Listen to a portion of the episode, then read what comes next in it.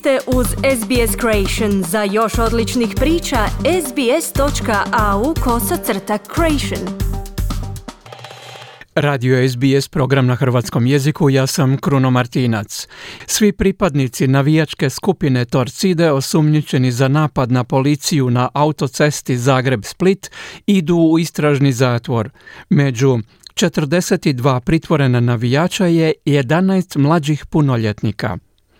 Sindikat policije podržava upotrebu oružja u sukobu s huliganima. Sindikalist Dubravko Jagić kaže, u drugim državama policajci bi otvorili vatru na napadače.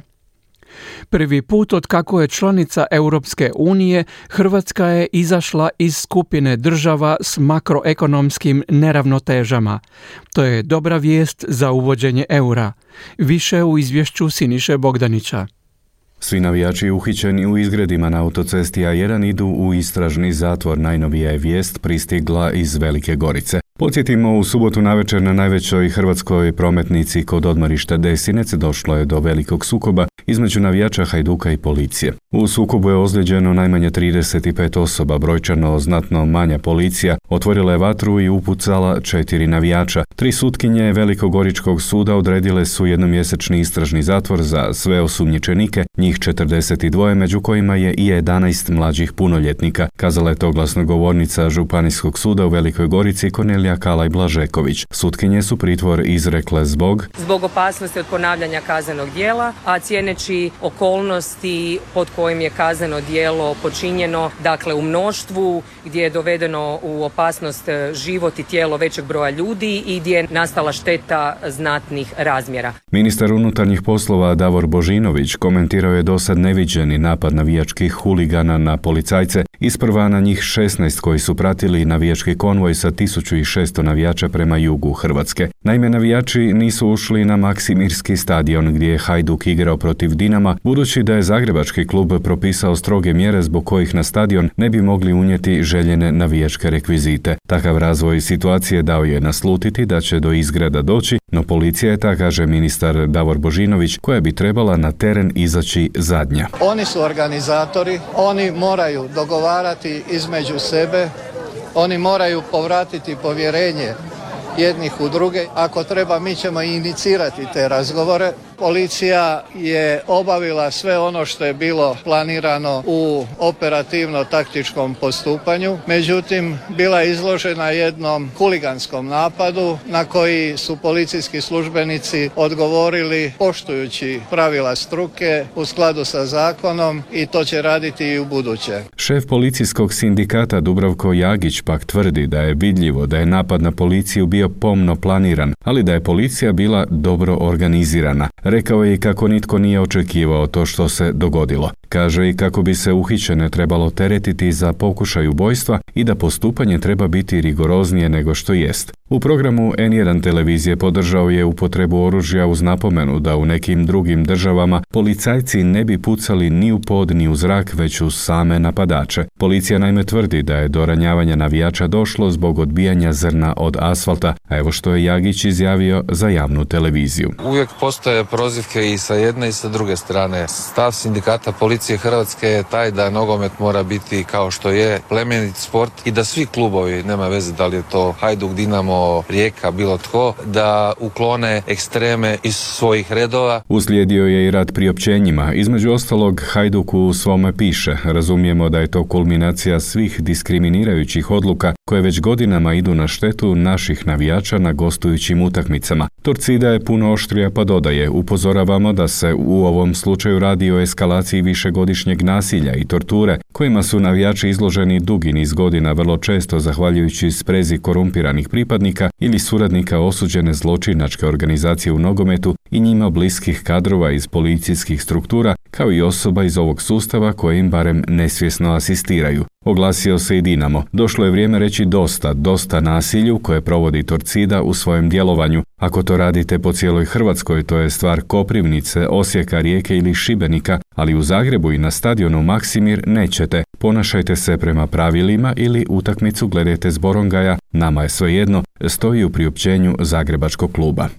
Prvi put otkako je članica Europske unije, Hrvatska nije u skupini država s makroekonomskim neravnotežama. Europska komisija objavila je da je dug znatno smanjen i pokazuje tendenciju daljnjeg smanjivanja, što je pozitivan signal za ulazak u eurozonu. Zbog nesigurnosti izazvane ratom u Ukrajini, komisija je prije procijenila da će hrvatsko gospodarstvo rasti po stopi od 3,4%, zaposlenost za 1,5%, a inflacija će biti malo viša od 6%, što je unutar europskog prosjeka. Premijer Andrej Plenković je zadovoljan. I ta ocjena stanja hrvatske ekonomije, dakle Hrvatska koja je stabilna, koja ima investicijski kreditni rejting, koja je uprkos svim krizama, pandemiji, potresima, ekonomsko-energetskoj krizi pokazala otpornost gospodarstva. Rast inflacije ne bi trebao zaustaviti hrvatski put prema uvođenju eura, kaže i premijer. Usto najavio je i nove mjere za ublažavanje udara na standard građana zbog rasta cijena energenata i hrane. Prvi rok je ovaj početak lipnja, vidjet ćemo trendove na tržištu i na cijenama nafte, pa ćemo onda zajedno sa ostalim članovima vlade donositi odluke koje su u interesu hrvatskih građana. Ministar gospodarstva i održivog razvoja Davor Filipović u programu javne televizije najavio je dobre vijesti za željezaru Sisak. Kazao je da će talijanski vlasnici u željezaru uložiti 200 milijuna eura u projekt koji će biti gotov za 3 godine. Danas sam razgovarao s talijanskim ministrom gospodarstva, gospodinom Đorđetijem, i otišli smo u Udine posjetiti upravo čeličanu Danieli.